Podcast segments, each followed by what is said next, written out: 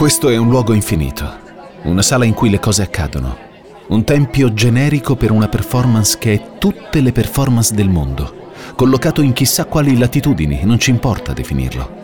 Proprio per questo non vi diciamo chi la fa, perché non è importante capire chi le dà vita, ma che vita dà alle forme che racconta. Una performance non è solo arte, è sudore, è espressione, è convincimento in tutti i suoi colori, in tutti i suoi canoni. Oggi vi raccontiamo una storia di due protagonisti che sulle performance hanno costruito i tasselli più importanti della loro esistenza. Degli anni 70 abbiamo nutrito una narrazione edulcorata. È vero, è stata l'epoca strafiga in cui i pantaloni a zampa d'elefante, gli stralci di libertà del 68 e qualche intellettuale ci hanno dettato il pensiero, noi li abbiamo seguiti e gliene siamo grati. Ed è stato anche il tempo di chi ha lavorato con il corpo per parlare alla gente.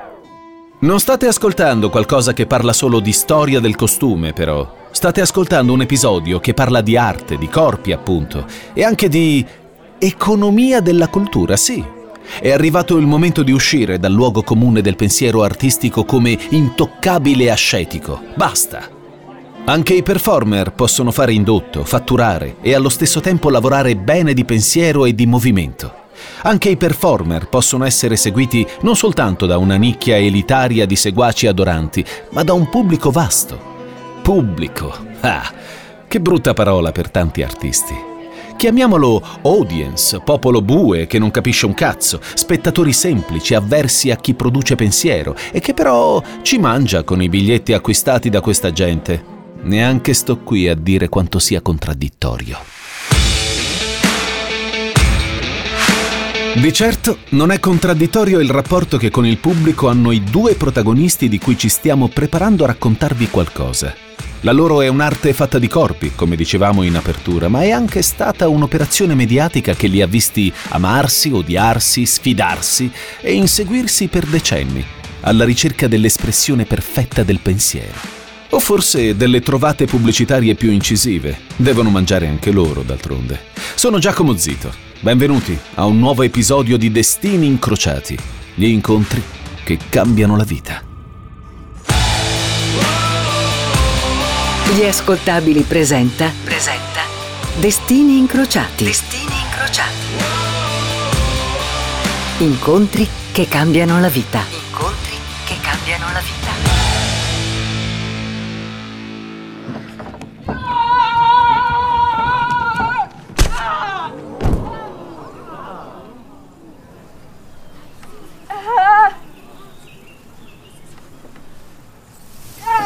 La grande bellezza di Paolo Sorrentino l'avrete visto in tanti. E non voglio parlare di questo film, non è importante sapere se mi è piaciuto o meno, ma c'è un momento che mi ha colpito. Si tratta, l'avete sentito, della sequenza della performance di arte contemporanea. Un artista si lancia prepotentemente contro un muro e sbatte violentemente la testa. Nel film di Sorrentino inserire questa scena serve a criticare quelle performance a buon mercato cui spesso assistiamo, spesso nutrite dalla volontà di stupire a tutti i costi e che non sempre capiamo. Per cui dovremmo mostrarci interessati a gente che dorme dentro teche di cristallo, che fa sesso immersa nel fango, che si prende a scudisciate davanti al pubblico? Perché dobbiamo definirle arte e non esibizionismo?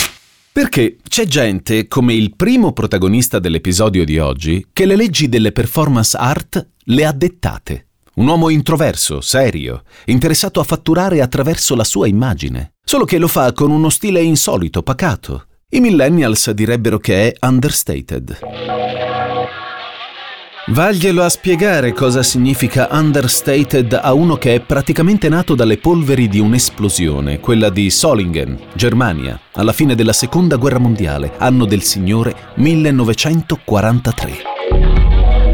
Fabrizio De André sosteneva che dal letame non nascono i diamanti, ma possono nascere i fiori. Dal sangue di Solingen, dalle sofferenze che la sua gente patisce sotto i bombardamenti degli alleati, involontari complici delle crudeltà naziste, nasce uno dei redentori della fotografia e dell'arte contemporanea. No, non voglio essere blasfemo. Nel 1943 a Salingen sboccia un angelo della trasgressione, destinato a salvarci tutti o a ricordarci quanto siamo effimeri, provocabili, forse anche un po' stupidi. Il suo nome è Ulai. Ulai. My recent work, after having done bodyworks for so long, for about 40 years. Questa è la sua voce, la voce vera di Ulai, un tedesco senza Germania, come ama definirsi. Quello che trovo incredibile è il contrasto tra la vena provocatoria dei suoi lavori come body artist, di cui vi parlerò a breve, e la pacatezza del suo esprimersi. Poi c'è il fattore rimozione. Ulai piomba nel mondo con la sua arte. La Germania, la guerra, la polvere sono tutti elementi da cui decide di sottrarsi. Non è ipocrisia, è dolore, legato soprattutto alla figura del padre, con cui da adolescente entra spesso in conflitto. Di solito ci si ribella ai genitori autoritari, a quelli che vogliono farti rientrare a casa a mezzanotte, a quelli che ti impediscono di fidanzarti con tipi poco raccomandabili anche quando hai già fatto 35 anni. Il problema è che il papà di Ulai è nazista. Crescere con un padre che fuma il sigaro con un discreto numero di gerarchi spinge Ulai a rinnegare le sue origini. Tanto per iniziare si trova un nuovo nome, sì, perché all'anagrafe di Solingen non spunta mica Herr Ulai. No, si tratta della variazione d'arte di Frank Uwe Leisipen, primo passo di Ulai verso la libertà. Il secondo step passa dal rinnegare anche la patria, la Germania. Ulai scappa, va dove può rinascere, dove può diventare qualcun altro, dove può sperimentare, creare, plasmare con il corpo. Si rende conto che è la macchina che ospita il cervello e che con la mente collabora alla perfezione. Provalo a spiegare a un padre nazista. Sono anni in cui Ulai viaggia per l'Europa alla ricerca della sperimentazione sul corpo. È affascinato per esempio da come i trans e le trans riescano a reinventarsi, reinventarsi, giocare con il genere, a trovare un nuovo inizio in una vita che sembra già segnata da avvenimenti che reputi determinanti e che invece possono essere smembrati e ricomposti. Ulai ci gioca con il suo corpo, ne fa lo strumento implacabile di immagini fotografiche che scatta lui, rubandone l'input creativo dagli artisti con cui si confronta nei soggiorni sempre più lontani da quella Germania che per anni lo aveva soffocato. Nel decennio che va dai 60s agli anni 70, Ulai risponde al principio che più sente suo, lavorare con la fotografia e al contempo associarla a performance che mettono al centro la capacità del corpo di trasfigurarsi. È ad Amsterdam che Ulai entra in contatto con colleghi più liberi di lui, che gli danno la possibilità di esprimere la sua arte a toni selvaggi, incrociando la parte visiva e quella corporea, l'impulso e l'azione, il ragionamento e la riflessione. Ed è ad Amsterdam, per la precisione alla galleria De Appel, che Ulai incontra il secondo protagonista di questa puntata. Non si tratta di Jürgen Klauke, uno dei fotografi con cui entra in sinergia e che lo ispira nei suoi primi lavori. È importante, sì, ma non così riconoscibile come la persona di cui stiamo per parlarvi. È una giovane donna serba che nel 1976 è arrivata da Belgrado in Olanda per prendere Ulai e ispirarlo a fare la rivoluzione, la rivoluzione della performance art. Il loro incontro stravolge le esistenze l'uno dell'altra per buona parte delle loro vite. Sono ancora giovani, ma sanno già che vogliono segnare tracce fondamentali in quello che fanno con la loro arte. Un'arte che sappia parlare al pubblico, che sappia sconvolgerlo. Si dice che a volte nella vita basta uno sguardo per capirsi, ed è quello che succede a Ulai e alla ragazza venuta da Belgrado. È il 2010. Ulai attraversa i corridoi del MoMA fremendo, senza però darlo troppo a vedere. Sta per ritrovare, dopo tanti anni di conflitto e separazione, la ragazza che tanti anni prima ha conosciuto ad Amsterdam. Una ragazza che è diventata una star dell'arte contemporanea, forse la più grande di tutti i tempi, capace di scatenare dibattiti e allo stesso tempo di legare il suo nome a grandi brand, senza perdere autorevolezza nemmeno per un attimo. Lei si sta esibendo con uno dei suoi pezzi da 90. Lui è uscito un po' dal giro, anche se gli piace sostenere di non esserci mai entrato. Secondo quanto dettato dalla performance della ragazza, ormai donna, deve sedersi davanti a lei e fissarla negli occhi per un tempo indefinito. È così che le piace interrogare e farsi interrogare dal pubblico. È così che ha cementificato la reputazione di artista fisica e al contempo intellettuale che riesce a parlare a tutti. Chi è questa ragazza? Lo scopriremo tra breve qui a Destini Incrociati sugli ascoltabili.it. Destini Incrociati. Destini Incrociati. Incontri che cambiano la vita. Incontri che cambiano la vita. Sono Giacomo Zito e state ascoltando Destini Incrociati. Oggi parliamo di arte, o meglio, di performance art, un'espressione provocatoria che si confronta con i limiti del corpo in relazione alle potenzialità selvagge della mente. Il primo protagonista è Ulai, che smolla la Germania, un padre di simpatie naziste e aggiungiamo noi moglie e prole, per andare a fare fotografia ad Amsterdam facendosi dare del nichilista e riuscendoci anche. Ragazzi che oggi correte a Berlino in massa facendo i poser? Prendete nota. Ulai lo abbiamo lasciato nel 2010 a New York. Non è a fare shopping alla Grande Mela con Carrie Bradshaw, sta andando a fare visita a sorpresa a una vecchia amica. Eh, pardon, a un vecchio amore. Ancora pardon, a un'antica collega, diciamo così. Non sappiamo se paga il biglietto o se gli artisti hanno un ridotto particolare. Di certo Ulai, nell'attraversare il MoMA, ripensa a quando ha conosciuto per la prima volta quella ragazza in arrivo da Belgrado, che oggi catalizza l'attenzione dei media. La performer più libera del mondo, che però lavora con Adidas, la donna che gli ha cambiato la vita. Marina Abramovic.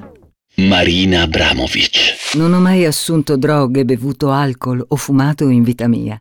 Ho soltanto una dipendenza dalla cioccolata. La cosa importante è pensare il proprio corpo come una casa, dove lo spirito vive. E questa casa deve essere pulita. Marina Abramovic esce a forza dallo stereotipo dell'artista sregolato che ti aspetteresti. Nessuna concessione al vizio, eccezion fatta che per la cioccolata. Beh, come biasimarla? Un artista deve avere delle regole, deve seguire una disciplina ferrea se vuole essere preso sul serio dal pubblico. Altrimenti penseranno che sei il solito cialtrone che vuole fare un po' di casino e sentirsi dire bravo per poi finire nell'alone di illustri mediocri. Una volta Marta Graham disse che ovunque si danzi è terreno sacro. Per me è il pubblico a essere lo spazio sacro. Per molti artisti il pubblico non è importante quanto lo è per me. E lo è in modo incredibile perché io creo una relazione individuale, uno a uno, con ciascuno di loro. Il mio obiettivo è donare amore incondizionato all'altro. Malgrado Belgrado, come cantano i Baustelle, Marina ce l'ha fatta, dalla Serbia con ambizione. Non siamo qui a voler raccontare la sua biografia, esiste Wikipedia per quello, ragazzi. Qui vi riportiamo di incroci che cambiano le vite e la vita marina la manipola a modo suo. Di lei ne avete sentito parlare ovunque e anche se in apparenza la sua arte, l'arte della performance, vi risulta ostica, difficile, in realtà vi affascina. Marina fa quello che per anni un sacco di performer hanno schifato. Si sacrifica totalmente per il suo pubblico, per intrattenerlo, per provocarlo, per divertirlo, a costo di sottoporre il suo corpo a fatiche estenuanti. Per mesi dopo ogni performance ho problemi alla schiena e alle articolazioni in tutto il corpo. La mente può essere portata all'estremo, ma il fisico ha bisogno di tempo per recuperare le proprie energie. Le performance di Marina Abramovic sono scolpite nella memoria collettiva come Balkan Baroque, quella volta in cui alla Biennale di Venezia nel 1997 l'artista ripulisce per quattro giorni carcasse di vacca. O come quella volta in cui, ancora giovanissima, si presenta al pubblico con Opera 2, affidando il suo corpo alla loro volontà. Gli spettatori dispongono di una serie di strumenti con cui poterle fare qualsiasi cosa. La tensione cresce in pochissimo e l'audience si divide in due fazioni, quelli che vorrebbero farle del male e quelli che invece vogliono proteggerla. Io sono onesta al 100% perché è l'unico modo in cui posso fare arte e il pubblico lo apprezza. La risposta delle persone è così forte da inondarmi. Io sono lì per ciascuno di loro. La mia vita è totalmente piena d'arte. Marina ha ragione. La devozione del suo pubblico è così forte che è la sua stessa esistenza agli occhi dei suoi fan a diventare un'esibizione ambulante. Deve essere questo il motivo che ha spinto un suo ammiratore a spaccarle una tela in testa a Firenze, dove Abramovic si trova per presentare una delle sue mostre. Povera Marina, per fortuna non si è fatta nulla di grave. Lei sostiene fermamente di essere un artista che non ha alcun valore commerciale, ma chi la segue e la ama sa che questa è una delle contraddizioni più divertenti. Un artista che non ha valore commerciale, dura e pura, non presterebbe mai il suo volto ad Adidas o a Gucci. Però Marina lo fa, forse perché è convinta che parlare al pubblico significa anche incarnarsi negli strumenti, nelle forme che l'audience riconosce. Farsi del male, farsi del bene, pensarci. Mente e corpo per Marina sono gli strumenti che l'umanità deve manipolare per mantenere la sua grandezza. È per questo che almeno in pubblico ammette di sentirsi a disagio dalla dipendenza delle persone nei confronti della tecnologia. Perché distrae, allontana da quello che è importante. Quel nesso logico che porta dal pensiero all'azione. Vero è che tutto questo per Marina passa dal rapporto che l'artista ha avuto con Ulai, sin dal loro primo incontro, quello di cui vi abbiamo parlato prima all'inizio della puntata. Sono entrambi alla Galleria de Appel ad Amsterdam. Si scrutano da un po' a distanza. Marina riconosce la fama di Ulai e le sue fotografie transgender. Il tedesco ha sentito parlare di questa performer che sta sollevando un bel polverone con le sue provocazioni. Pare che sia nipote di un patriarca ortodosso che poi è diventato santo. Per il figlio di un nazista che ha appena ripudiato le sue origini, combinare un incontro è necessario. Lui è alla galleria non si sa per quale motivo. Gli artisti del suo calibro spesso bighellonano in luoghi del genere per mondanità, vezzo, necessità di fare rete. Lei invece è ospite di un programma televisivo dedicato alle sue prime performance. Ulai, ossessionato dal rapporto con il corpo, vuole a ogni costo entrare in contatto con un'artista come Marina, una che è capace di stare per ore a pettinarsi i capelli davanti al pubblico. La invita a cena e la fa subito ridere, quando si presenta la faccia per metà glabra, per metà coperta dalla barba. Di solito, pensa Marina, ti portano fuori a cena vestiti di tutto punto e ti aprono pure la portiera dell'auto. Noia assoluta. Ad Amsterdam inizia una storia d'amore e un sodalizio professionale che resterà negli annali delle performance art. Marina e Ulai sono come Sonny e Cher, Bonnie e Clyde, Gianni e Pinotto e tutte le altre coppie storiche che vi vengono in mente, ma anche molto di più. La loro diventa un'esistenza votata al performante. I due prendono il loro corpo e lo mettono a disposizione dell'arte e, manco a dirlo, del pubblico. Quello che fanno è memorabile. Bologna, 2 giugno 1977. Galleria d'arte moderna. La performance si chiama Imponderabilia. Marina e Ulai sono completamente nudi. Il pubblico per accedere al museo è costretto a oltrepassare i corpi della coppia. Lo spazio è strettissimo. I visitatori non possono superarli con indifferenza andando dritti. Devono scegliere se girarsi verso Marina o verso Ulai, le porte umane. Ascoltate i passi della gente che passa attraverso i due.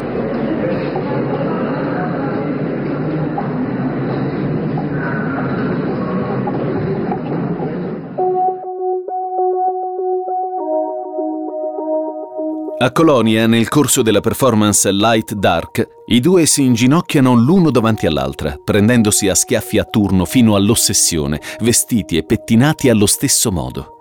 La loro non è solo arte, è un processo fisico ma anche telepatico, alchemico, qualcosa che odora di magia.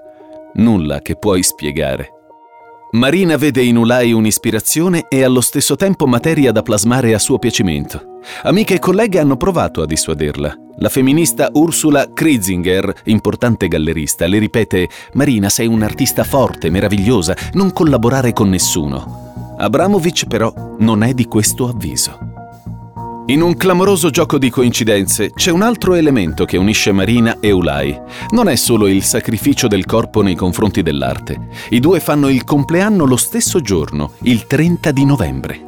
Sì, lo so, lo so che vi state chiedendo cosa si regala a una coppia di questo tipo. La risposta potete intuirla. Arte.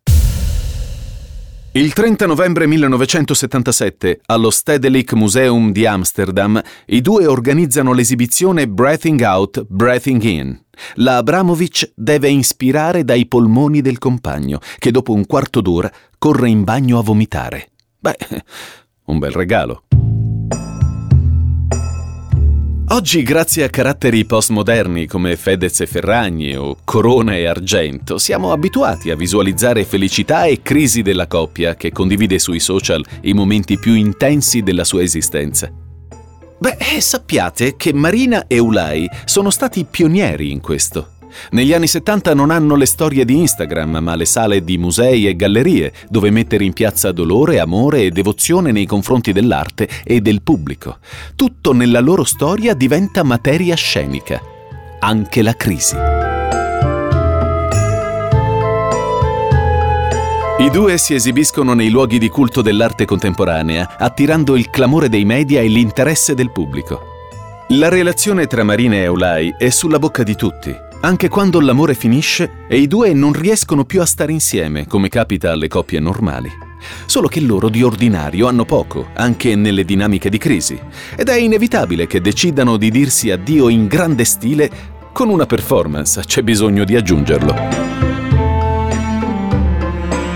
90 giorni di passione e dolore sulla muraglia cinese, c'è chi al massimo si lascia al ristorante Fusion o chi più tradizionale vigliacco usa WhatsApp. Marina e Ulai però sono fatti di un'altra pasta. L'Abramovic parte da un'estremità della muraglia, quella orientale, la testa del dragone. Lui invece parte dal versante opposto, dalla provincia occidentale del Gansu. Si trovano a metà strada per salutarsi dopo 2500 km di cammino.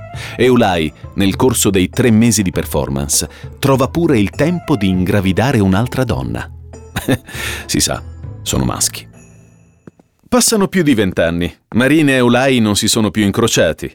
Lui ha continuato con le sue immagini. Lei è diventata la star della performance art, la nonna anzi, come si definisce.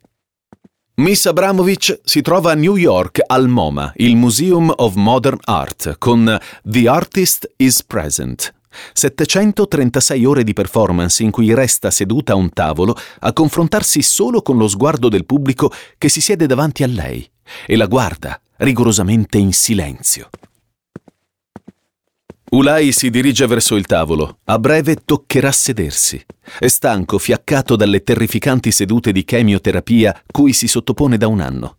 Sì, Ulai ha un tumore, quello che ama definire il più grande progetto della sua vita, da cui, per fortuna, riesce a riprendersi.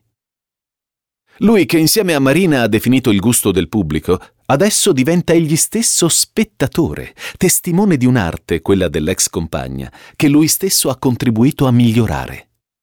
Una ricerca sperimentale per un artista che è sempre stato coraggioso.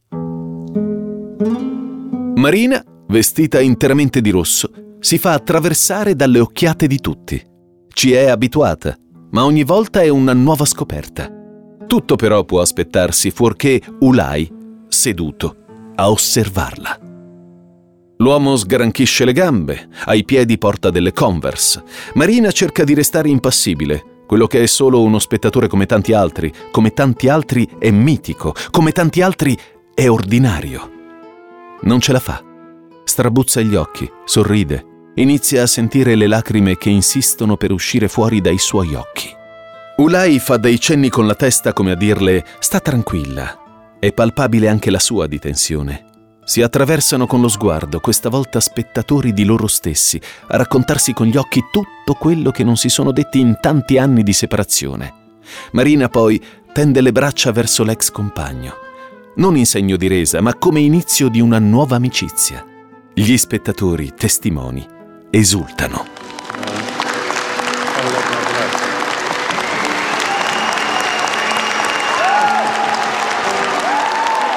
Da quella volta per Abramovic Ulai si apre un nuovo capitolo, nel senso vero del termine, perché i due decidono nel 2018 di scrivere un libro insieme. Condensare le esperienze di un amore dentro un manuale da consegnare alle persone. Pare che siano iniziati i primi incontri per avviare la stesura del manoscritto. Chissà, magari quando ascolterete questa puntata ci saranno delle informazioni in più, o forse il libro sarà già uscito. Sono Giacomo Zito e quello che avete ascoltato è Destini Incrociati. Se vi è piaciuto date una valutazione su iTunes o Sprecher. Abbiamo bisogno del vostro supporto. Questo programma è stato scritto da Giuseppe Paternò Raddusa. Il sound design è di Francesco Campeotto e Sara Varricchione. Produzione di Ilaria Villani, in esclusiva per gli ascoltabili.it. Andate sul sito ad ascoltare anche le altre serie. Per suggerimenti scriveteci a destini incrociati chiocciola gli ascoltabili.it. Alla prossima.